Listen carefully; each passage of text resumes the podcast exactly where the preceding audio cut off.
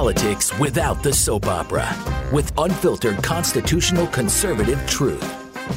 The Conservative Review with Daniel Horowitz. And welcome back, fellow American patriots and Minutemen guarding our liberty to the one and only CR podcast. This is your host, Daniel Horowitz, back in the house for another full week of broadcast. We are back, yes, for a full week, not just a show, not just entertainment, but a movement. And we are getting this movement set up. It is Monday, February 15th today. A funny day that we call President's Day these days, but it's not. It's next Monday. We celebrate George Washington's birthday. That is the holiday. We're going to talk about that in a moment. The profound dichotomy between those two names, the misnomer of the holiday, and what it represents. But I first want to let you guys know we are getting set up um, at conaction.network. Uh, it's still slow because we want to do this right. We have some terrific volunteers building this movement where we could basically turn our audience into an organization, Liberty Strike Force teams in at least the 31 states where you have GOP legislatures, but not just to focus on legislatures, to focus on all sorts of things, county level stuff. Pick the five, 10 top civilization issues of our time, and we want to make sure we have men on the field where it matters, when it matters. So we're going to have that up soon. Now, there's a lot to talk about. What do we do after impeachment? What should be our focus? What should Trump do? Some stuff going on in state legislatures. The latest uh, fascism with COVID. Tons of new data I have. Um, just endlessly disproving and debunking all of the COVID panic porn myths but again, we're not going to win this at this point on data because we already did, and it doesn't matter. This is a religion. We have to say no and fight back and say no. I actually think we need at some point, and we'll talk about this in the coming days, we need a D Day. A D Day where we have established a beachhead of liberty against the forces of tyranny Perhaps maybe on March 16th, maybe we need another month to prepare, but that would be the anniversary of 15 days to flatten the curve. The anniversary of when we terminated this experiment in self governance that worked so well for this country. The anniversary of the day where we established that a human being existing in locomotion is a threat to another human being, and that is enough for government to go and regulate his very existence up into and including his ability to breathe.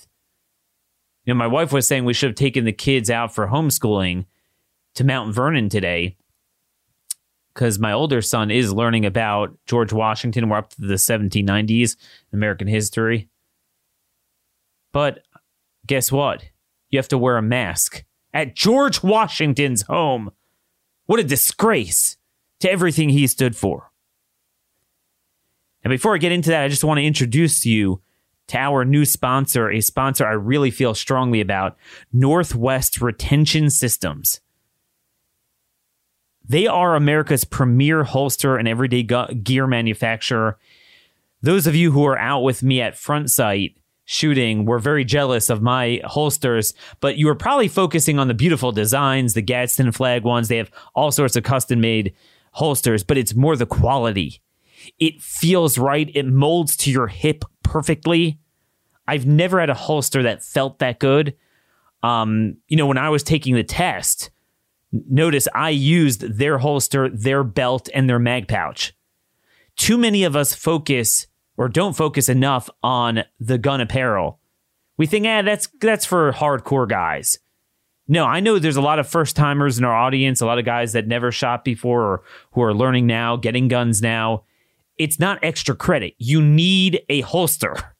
You need a secure holster that you could draw from properly. The draw and an accurate shot all begins with a holster, and the holster begins with sitting properly in in a proper gun belt. And then obviously you do need mag pouches as well. They sell all of that. They also have these cool um chest holsters for those that like to go hiking and backpacking but want to carry their gun. Uh, that's really where where their signature uh, uh, product is. But their I love their their regular holsters outside the waistband, inside the waistband. They have three goals. Number one, to bring the greatest quality, value, and service. Number two, to be innovative and continue to build and provide the best American made quality lifestyle gear to the industry. And number three is to show gratitude and help their fellow man build relationships, train and educate.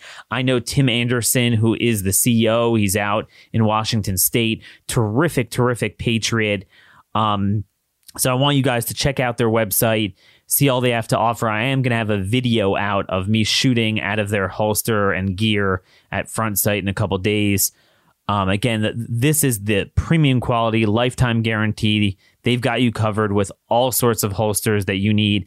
Visit nwretention.com. That's nwretention.com. Make sure to enter promo code conservative to save 10% off. Okay, so I'm not just harping on random stuff here. It does matter. It does matter the fact that we are wrongly calling this President's Day. It's not President's Day. It's George Washington's birthday, which is really obviously um, next week, next Monday.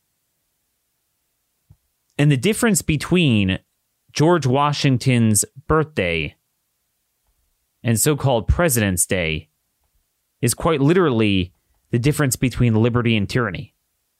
Yes, it matters that much. I do believe there is a lot of profundity in um in this name change. And it's important we know about it before we get to some of the other news of the day.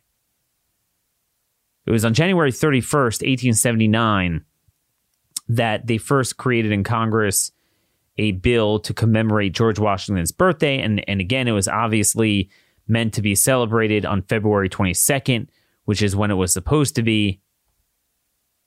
But then, in 1968, because of course government workers didn't get quite enough time off, they all seem, I mean, the ones that I know work in my area, all they're all off forever. But somehow, somehow, people think they don't uh, they don't get enough time off, which is bizarre. But um, anyway, they made it the third Monday in February, so you get a long weekend like they did with all the holidays with the Uniform Monday Holiday Act. And then over time, once it was decoupled from the actual date of Washington's birthday, we just lost the tradition. We totally lost the tradition. And it's very sad. And now people call it President's Day when it has nothing to do with that. This is not about Joe Biden or even Trump. It's not about Barack Obama. It's not about Woodrow Wilson. It's not about Millard Fillmore, okay? It's about one man. It's not even about Lincoln. You know, some people try to say, well, because Lincoln's birthday is around there and that's how it started to be called President's Day. No, no. It's to celebrate one man. We're not celebrating the majestic p- power of the office of the presidency. Just the opposite. We are celebrating self governance that was bequeathed to us by one man who happened to be the first president of the United States. And the fact that he set the president precedent of being president for just two terms and that the office of the president wouldn't be like that of a king that is why we had self government. That's why we had a re- republic.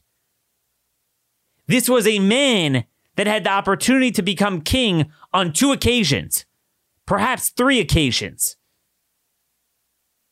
After he won the Revolutionary War as the commander in chief of the Continental Army, when he became president, he could have kind of seized power. And then, particularly when he had his first domestic crisis, the Whiskey Rebellion in 1794, he could have used that as an impetus and most people would have gone along with him.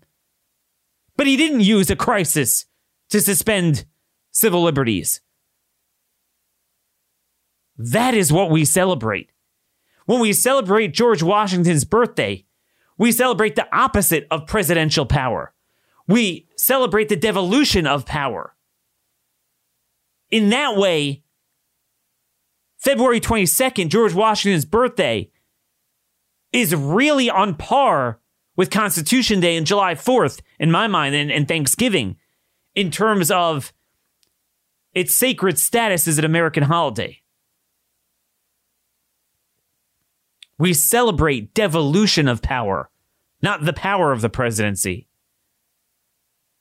What's interesting is in Federalist 69, when Hamilton wrote one essay, that's what the whole essay is about, contrasting the power of a president to that of a king. People were very concerned when when you know they they only had a legislative branch, they had the Continental Congress, and when they got out of the convention and created three branches, people were very concerned. Well, who is this president? What's a president? The only other executive power known to men was that of a king, a monarch. And the sick irony is one of the clauses in there, he famously said, the one, meaning a president, can confer no privileges whatever. The other, meaning a king, quote, can make denizens of aliens noblemen of commoners, can erect corporations with all due rights incident to corporate bodies. Well, folks, now we have presidents that quite literally can make denizens of aliens unilaterally bring in foreign invaders, give them status, while muzzling the mouths of American citizens as young as two years old in airports while releasing thousands of foreign invaders into our country with no regard for spreading that same virus, of course. No, we don't celebrate people like that with President's Day. That's not what we celebrate. We celebrate one man. One man. And um, that's obviously George Washington. As Calvin Coolidge said of him, in 1927, he gave a speech honoring our first president. Quote, his was the directing spirit without which there would have been no independence, no union, no constitution, no republic. His ways were the ways of truth he built for eternity his influence grows, his stature increases with increasing years. In wisdom of action and purity of character, he stands alone. We cannot estimate him. We cannot yet estimate him. We can only indicate our reverence for him and thank the divine providence which sent him to serve and inspire his fellow men. End quote. Well, sadly, folks, his spirit is waning. His influence has waned because now we have executive powers embedded in a president and even governors that could do whatever they want to you. They could declare there's right wing terrorism, you don't have First Amendment rights. There's a virus, you don't have any other right. You don't have the right to bodily integrity. You don't have natural rights. You don't have anything other than what I tell you at my nightly press conference. That's what we have. We have now the opposite. We have a President's Day, a Governor's Day. We don't have George Washington's birthday. We don't have liberty. We have tyranny. You know what was truly in the mold of George Washington is the Florida governor Ron DeSantis. I was thinking he he had it all. He was riding high. A lot of polls gave him the highest approval rating of any um really any governor around. This was in his first year in office. And then the COVID garbage came, and he took a hit. He took a hit. You know why he took a hit? Because he devolved power to the people. He refused to sack power. Imagine, see, typically, historically, the more you would try to grab power as an executive, the more the media and everyone else, the legislature would would complain about you, and you you take a beating because no one wanted one guy to seize power. Here, you had everything to gain by seizing power and everything to lose by devolving it. The more you seize power, like Cuomo, the more popular you got. And he took a hit by not going along with it.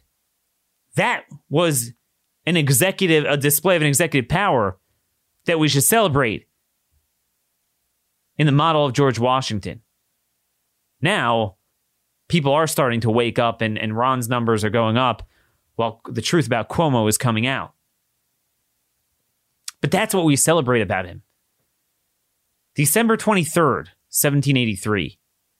Washington shocked the world when he, you know, he was the most uh, celebrated man in America, commander in chief of the army, Continental Army that drove out the British.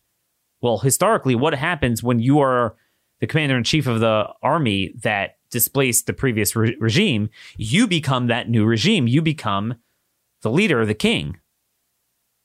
And not only did he decline to become a king, but he humbly told Congress, which, by the way, met in my home state of Maryland in Annapolis. It's the, the existing Senate chamber in Annapolis is where they met at the time. I retire from the great theater of action and bidding an affectionate farewell to this august body under whose orders I have so long acted, I here offer my commission and take my leave of all employments of public life. And in his mind, he thought that literally meant retiring to Mount Vernon and never returning to public life ever again, much less being a leader and a king. Reportedly, King George turned to Benjamin West, who was an artist. It was by his side at the time. And he said, if Washington does that, he will be the greatest man in the world. And he really was the greatest man in the world. He devolved that power and he reluctantly, very reluctantly, Madison and some others begged him to come to the Constitutional Convention, made him the president of the convention, eventually begged him to become president of the United States, unanimously elected, and he set the precedent of only serving two terms.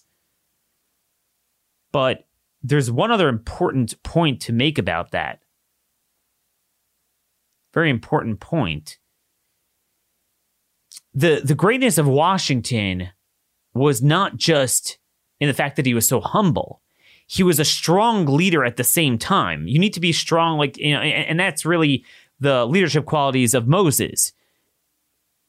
It says in um, in Numbers that Moses was the humblest man on the face of the earth, but he's also a strong leader.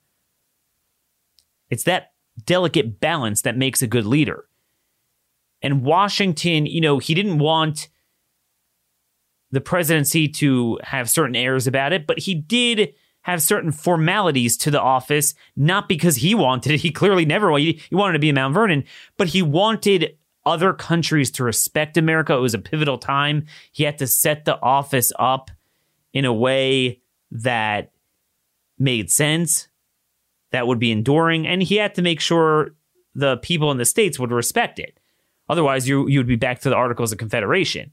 So he had this paradox where he had to project power enough to make the new federal government durable, but not too much that it would infringe upon his ideals of self government.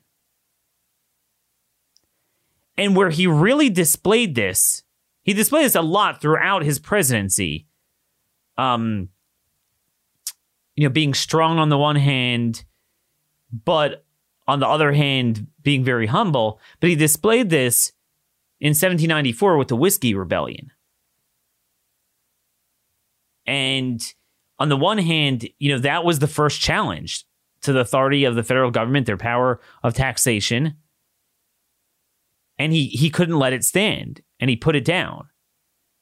But at the end of the day, None of the people arrested really wound up serving time, and he ultimately pardoned himself. He pardoned the, le- the leaders. And, you know, because he sympathized with it. They weren't like BLM randomly just beating people and a random public safety problem. They had an issue with the taxation. And, and he sympathized. He actually deep down understood like, you know, they felt the way Washington and his band felt just a couple years ago. But he felt ultimately, you know, the Republic would fall apart, so it had to be put down. but then he pardoned them. And when he explained the pardon a year later, um, December 3rd, I believe, 1795, that's when they used to give the State of the Union address um, in December. Now it's in January. And he said the following For though I shall always think it a sacred duty to exercise with firmness and energy the constitutional powers with which I am vested, yet it appears to be no less consistent with the public good than it is with my personal feelings to mingle in the operation of government every degree of moderation and tenderness which the national justice, dignity, and safety may permit. Meaning, as much as I can get away with a lighter touch, I will. The exact opposite of what executives do today. Here we are 200 years later, where we have executives ruling over us in a way that King George couldn't have imagined, forcing us to wear burqas over our mouths and literally silencing our mouths. As Washington said, if freedom of speech is taken away, then dumb and silent, we may be led like sheep to the slaughter. And that's why I believe there's a lot of profundity in us forgetting the origin and the name and the meaning of this holiday. Because perhaps the reason why we've forgotten so quickly the importance of our own power and the limitations of what an executive could do to us, what any government could do to us. And we've gone along so many people with this COVID fascism. It's because we've forgotten the origin of the very holiday celebrating the very man that bequeathed us this power of self governance. So, again, those of you who are homeschoolers, teach your kids about the origin of this day. Because the difference between George Washington's birthday and President's Day is quite literally the difference between liberty and tyranny. Now, speaking of making George Washington's legacy great again, making self governance great again, again, it starts with our new effort to focus on state and county governments, focus on nullification of federal nullifications of the Constitution. There's a lot of different things we need to be pushing. So I just want to share with you a couple of updates. So, first, we have North Dakota. Let's talk about North Dakota. So, there's good news and bad news in this update. And, and again, it, it just demonstrates the lesson of why it is so important, so, so vitally important for us to have a group of at least 20 people, and we have more than 20 people have signed up so far in a number of states, but to form a strike force team and to focus on the legislative process, on the good bills that need to be passed, the bad bills that need to be blocked, the chicanery that the GOP rhino governors and leadership in the legislate in the legislature employ to block good things and to bait and switch and water down good legislation. Nobody focuses on it. North Dakota is a great example.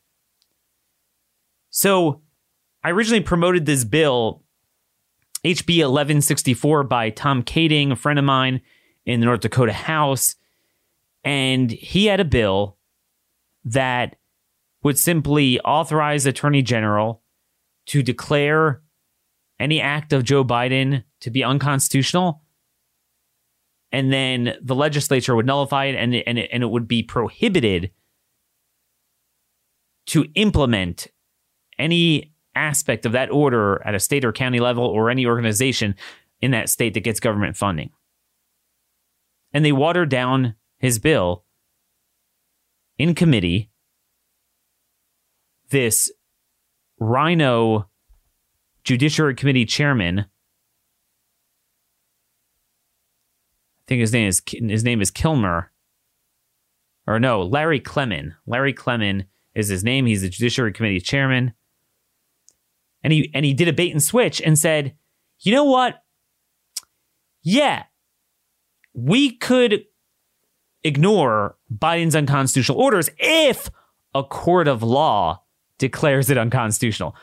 And that literally does nothing from current practice. I don't say law because it's not the law that the courts have the final say in the constitutionality of things.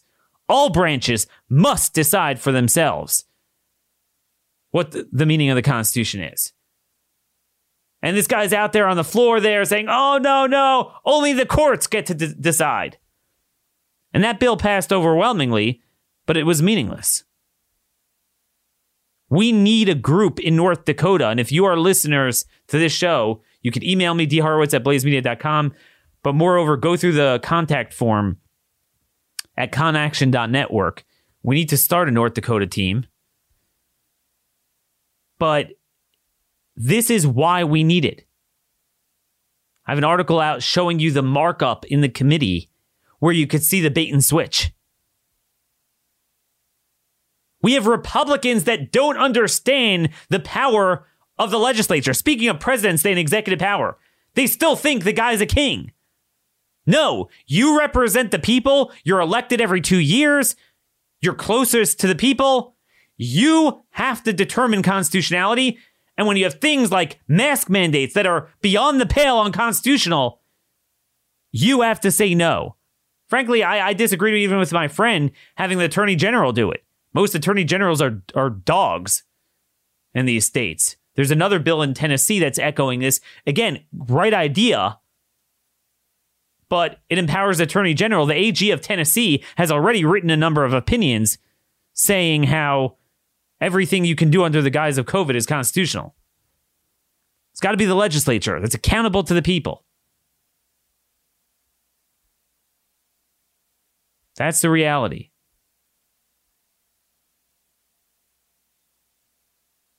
Madison said, Federalist 49, the several departments being perfectly coordinate by the terms of their common commission, neither of them, it is evident, can pretend to an exclusive or superior right of settling the boundaries between their respective powers. Each department must, in the exercise of its functions, be guided by the text of the Constitution according to its own interpretation of it.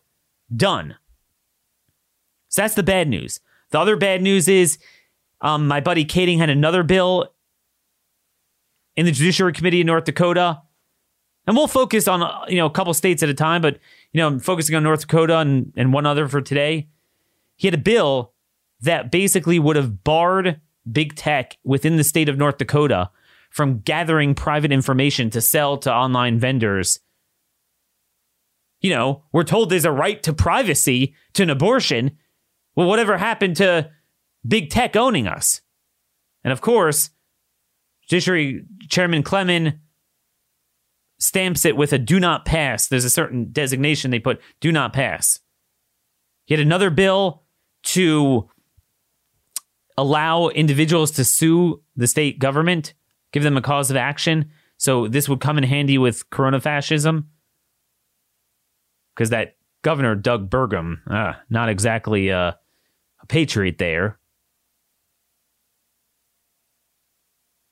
He uh he he he's he allowed the mask mandate to expire, but he is I'm just telling you, this guy has land partnerships with Bill Gates. He's a long friend of Bill a longtime friend of Bill Gates.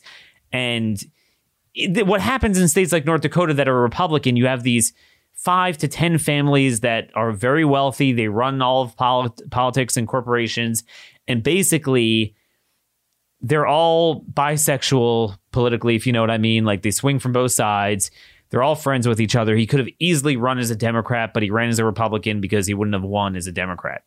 As I always say, a Republican in a blue state is really a Democrat that's not talented enough to run in a Democrat primary. A Republican in a red state, for the most part, is really a Democrat that is too cowardly to run as a Democrat because he'd lose. So that's what you have there in North Dakota. All these bills were blocked. Now, that's the bad news. The good news is somehow an even stronger nullification bill wound up passing out to committee and to the floor. HB 1282. Um, this, and, and I think because there were some conservatives that were off the committee or they weren't there for Kading's bill, but they were there here. Um, it was whatever. Somehow it wound up being passed out. And it passed on the floor. Despite the Judiciary Committee chairman speaking out against it, it did pass on the floor um, 51 to 43. Now, you might say, that's funny. 51 43, that's kind of close. Republicans have an 80 to 14 majority in the House. So, yes, we lost more than a third of Republicans. I actually list them in an article. This, my friends, is exactly, exactly why we need. Exactly why we need these strike force teams to hold these people accountable. No one even knows which Republicans screw us in a given state. They come back every election. No one focuses on primarying them or holding them accountable. This is what we need that everyone knows who's voting the right way, who's voting the wrong way, who's obstructing good legislation, who's pushing bad legislation. I'm telling you, a group of 15 people in this show audience, and, and we have a lot more. We will, we'll have hundreds in each state, and we'll have to create a few different groups and maybe divide it by different region and different issue. And I'm going to devolve that power to you know the state teams that want to do it. This is going to be very decentralized when we get this off the ground. But I want to just demonstrate this is why we need it. This is a great bill. 1282 and I'm thankful it passed. This is what we need in every state, every one of those 31 states with GOP legislatures. This bill it's it's really good. This is the the model bill, HB 1282. We need to push this in every state. But we first need to get it past the Senate and the governor's got to sign it. And I doubt they're going to do it. If we don't push, they're going to water it down. Basically, what it does is this it nullifies it, it, it, and I like the fact that it doesn't give it over to the courts. It doesn't give it over to the state executive branch, attorney general, governor. It creates a committee, a nullification committee within the legislature. It consists of, you know, members of leadership, you know, Speaker, President pro tem of the Senate, Majority Leader, as well as six appointees from each house that rotate for, I think, two year stints. You get to be on that committee, and then they rotate out other people. It's a good bill. And basically, if they determine, if they recommend that not just an executive order, but any regulation and any, even if Congress passes a law, but if it's unconstitutional, and also they, they apply it to, retroactively too, so it could be anything that's already on the books executive order, law, regulation. Um, upon the committee's recommendation, by concurrent resolution, the Legislative Assembly shall consider whether to nullify the federal action. So I like it. It's a committee within the legislature and the legislature le- legislature votes. This is the way it needs to be done. This is what our founders envisioned, as I spoke about two weeks ago. Um, both Hamilton and Madison wrote in the Federalist Papers that this is what states would do with a federal usurpation that blatantly violated the Constitution. So it's a very good bill. The committee may review all existing federal statutes, regulations, and executive orders enacted even before the effective date of this proposed law. So this is good. It's good news. Now, again, the bad news is it only passed 5143 when Republicans have 80 members. So my fear is it goes to the Senate. Republicans have a 40 to 7 majority. So we'll see what happens there. But we need pressure. This is exactly, freeze frame right here is exactly where we need this legislation. This this this organization, I mean. So this is good news. We need this in every single state. Every single state. Now I want to focus on the next bill that I think is important. So this nullifies the federal tyranny. Okay, this is how we start. This is how we get our two state solution. And I, I just want to interject for a moment before I get to the second piece of legislation I want to I want to promote for today. And that is this article from Bloomberg, Bloomberg Opinion, an interesting article. You could Google it. Stephen Mihm. It's Silicon Valley won't last forever. That's the title. Silicon Valley won't last forever, and Texas knows it. And they basically talk about how Texas has been wooing big tech away from Silicon Valley to go to Texas, particularly Austin, for many, many years. And they talk about it. But there's a funny, ominous warning. I don't know if he, I mean, this guy's not a conservative, but it should be a warning to us. And they talk about, you know, Tesla and Oracle moving to Texas. And these behemoths aren't are hardly alone. Texas is the top destination for a growing number of companies moving out of California and has been for upward of 12 years. In 2019, for example, 1,800 companies left the state. Most went to Texas. This has been paralleled by population shifts with a net shift of 42,500 people uh, leaving California for Texas, the largest largest such movement of people in the country. The influx of well-educated, affluent tech workers, most of whom count count themselves liberals, will transform Texas and not just its economy. In time, the growing number of transplants could help turn the state blue for the first time since it went for President Jimmy Carter in 1976, delivering its wealth of electoral votes to Democrats in future elections. If that happens, Republicans may belatedly realize that the power of the tech sector goes far beyond banning the president from Twitter. And and the guy's right. He he probably thinks it's cool, but he's right. And the reason why this is happening is because the Texas where is the Texas legislature pushing the nullification bill? I've said this before. If red states are nothing but slightly lower crime and low taxes, but the same cultural Marxism, and they don't self separate and push conservative values. Have bills nullifying everything Biden does. Have bills nullifying the homosexual and transgender agenda. Have bills nullifying the critical race theory and all this stuff and only have patriotic curricula in, in the schools. Well, then they're going to think twice before coming and people are going to self sort. And the companies that want to move for low taxes will only be able to get workers that are conservative tech workers. That's the way to do it. This is what split the baby conservatism does to us.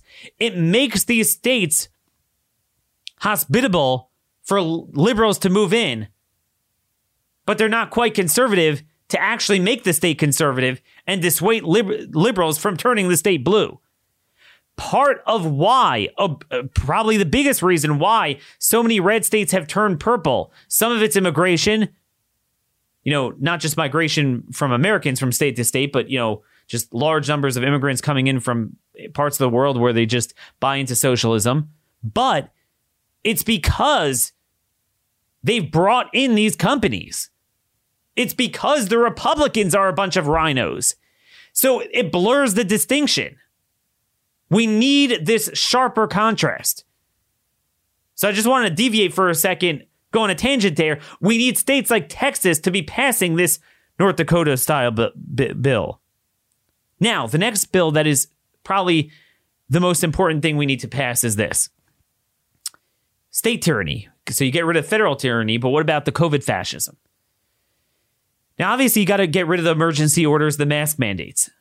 But as I noted, 12 states technically don't have a mask mandate. Some of them never had it.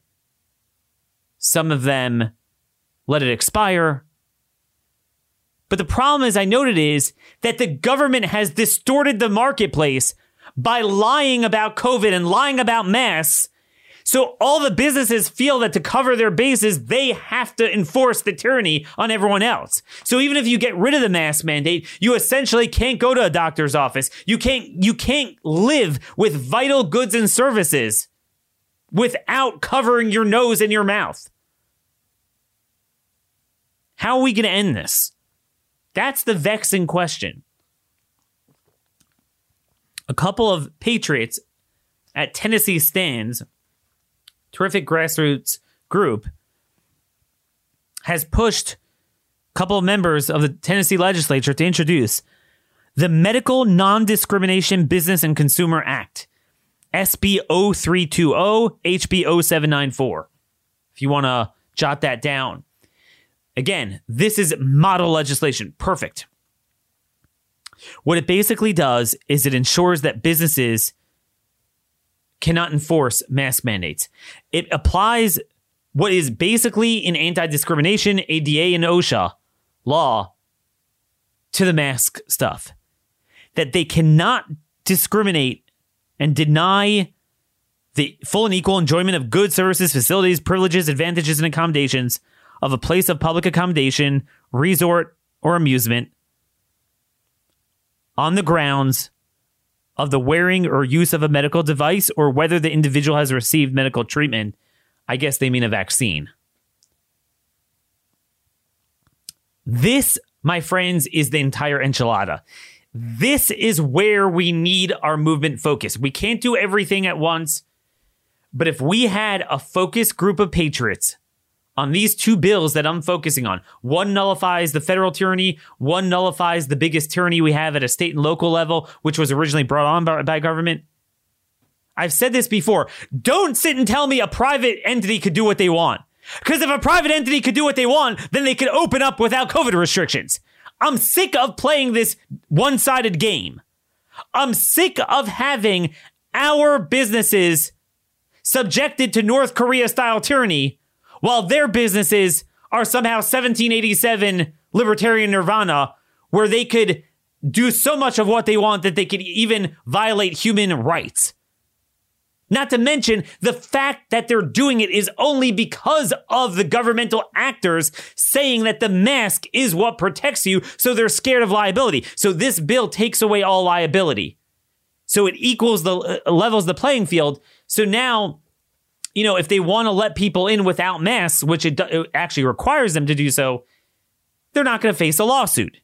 And in fact, they'll face a lawsuit the other way we're not going to sit and have ADA where you can't look at a guy the wrong way in, in, a, in a store without being sued. You have to take positive steps and build very expensive infrastructure, often to accommodate certain disabilities. Yet, somehow, you could take an affirmative action to smother someone's mouth and not merely allow them just to go along. You know, and again, people have serious stuff. This is bad for everyone. but they have serious problems asthma, lung disease, autism, people who are bound and raped and had trauma from it.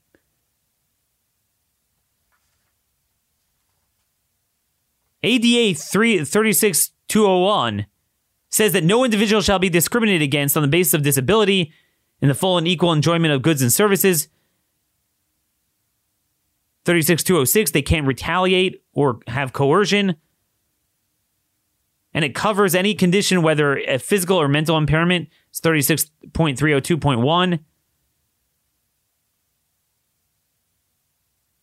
And um, it says even if contagious or non contagious with transmiss- transmissible diseases, you can't discriminate against people. You know, they did this for HIV. Well, now it's time to use it back on them. So, this is a terrific piece of legislation. The Senate bill is sponsored by Senator Joey Hensley. The House bill is sponsored by Representative Susan Lynn. Again, we need to get this passed in Tennessee, but we need to get this passed everywhere. It's time to make anti discrimination law a two way street. You can't sit and tell me that a mom and pop shop must bake with their own hands a sentimental thing for a gay ceremony when those couples could find a hundred other places within five miles to go. But somehow, businesses could get together and they, they don't even have to do anything. We're not asking them to do anything. Just it's the negative. Just don't cover our mouths to make it that no human being could get vital goods or services, medical care, anything without taking this dangerous step of the Chinese burqa. I'm sorry. Oh, oh, I don't know, Daniel. Like, so the Chamber of Government Run Commerce, the Chamber of Commerce is in Tennessee, like yelping about this bill. Oh, you're regulating businesses. so they have no, the Chamber of Government Run Commerce bastards have no problem with COVID lockdowns that, that's not a violation of, of a business uh, business rights. No, no, no, no.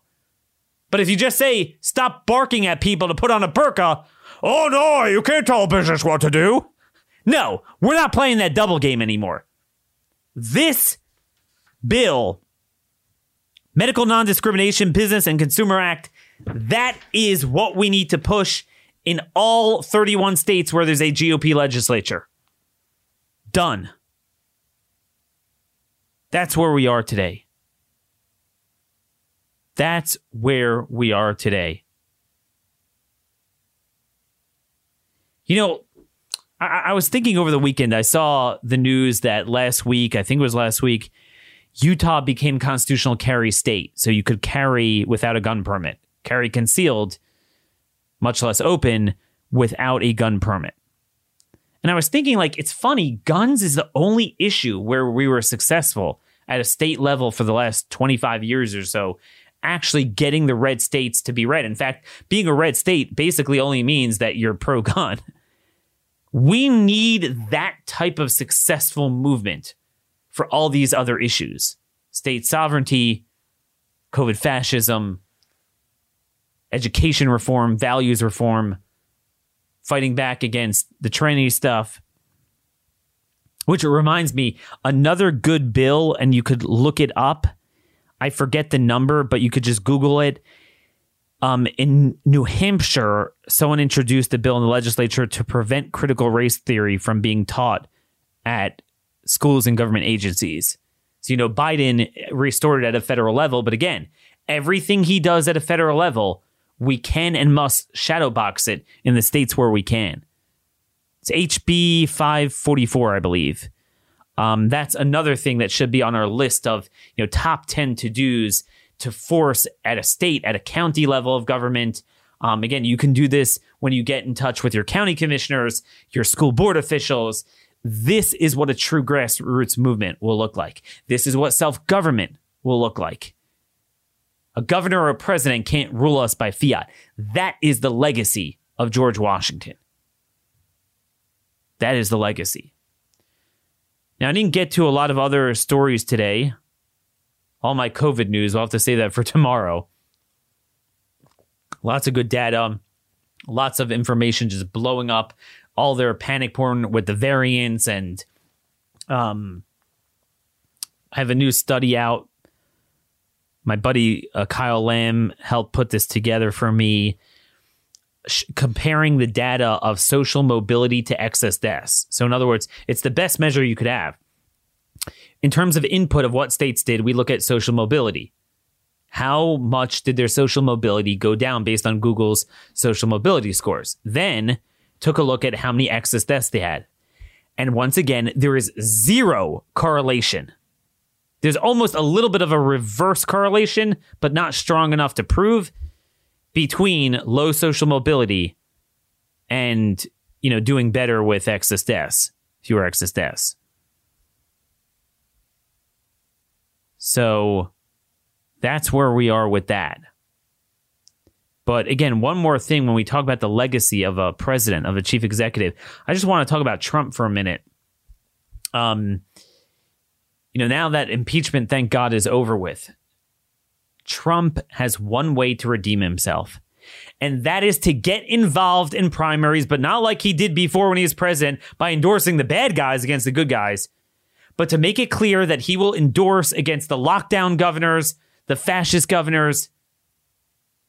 And, and, and, you know, I hear from the grapevine, Trump is trying to get involved, not necessarily in a good way, but like trying to focus more on Congress because that's where his beef is. I get it. But governorships are more important. That's where the power is. That's where he needs to focus. He could single handedly flip 10 to 15 governorships to Patriot side within red states. All these red state governors are up. A lot of red state Republican senators are up too. Some open seats, some incumbent RINOs. We could remake the map in one election cycle. Trump could do that. And, and the more he does that, the more good candidates will run because they know they'll, have his support. Anyone with a in with Trump needs to be pushing that. So that is it for today. But, but again, as always, I need you guys to sign up for CR Podcast. Make sure you get it on iTunes, Stitcher, wherever, you know, Google Play. Um, make sure five to 50, up to 50 of your friends and relatives, neighbors, coworkers, everyone you know hears about this show. We are like no other show. We are not just a show, we are a movement. We're focusing on the issues that matter and what we can do about it. Also, I'll continue to be at on Twitter until I'm kicked off at RM Conservative. I do have a Gab account I'm using more, Daniel underscore Horowitz. Um, My Rumble account is Horowitz Citizen Sanctuary. And again, conaction.network is where you could start signing up for our state teams. You got to be a little patient because we want to make sure we have the bandwidth to properly organize these teams and get everyone together in a way that's secure.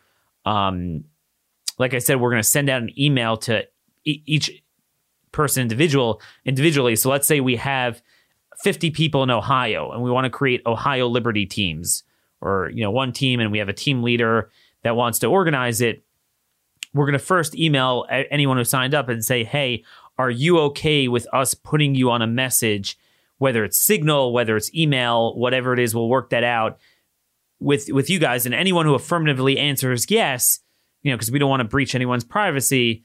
Everyone's very concerned about that. You'll be put on that list, and then the state team leader will take it from there, and you guys could work it out.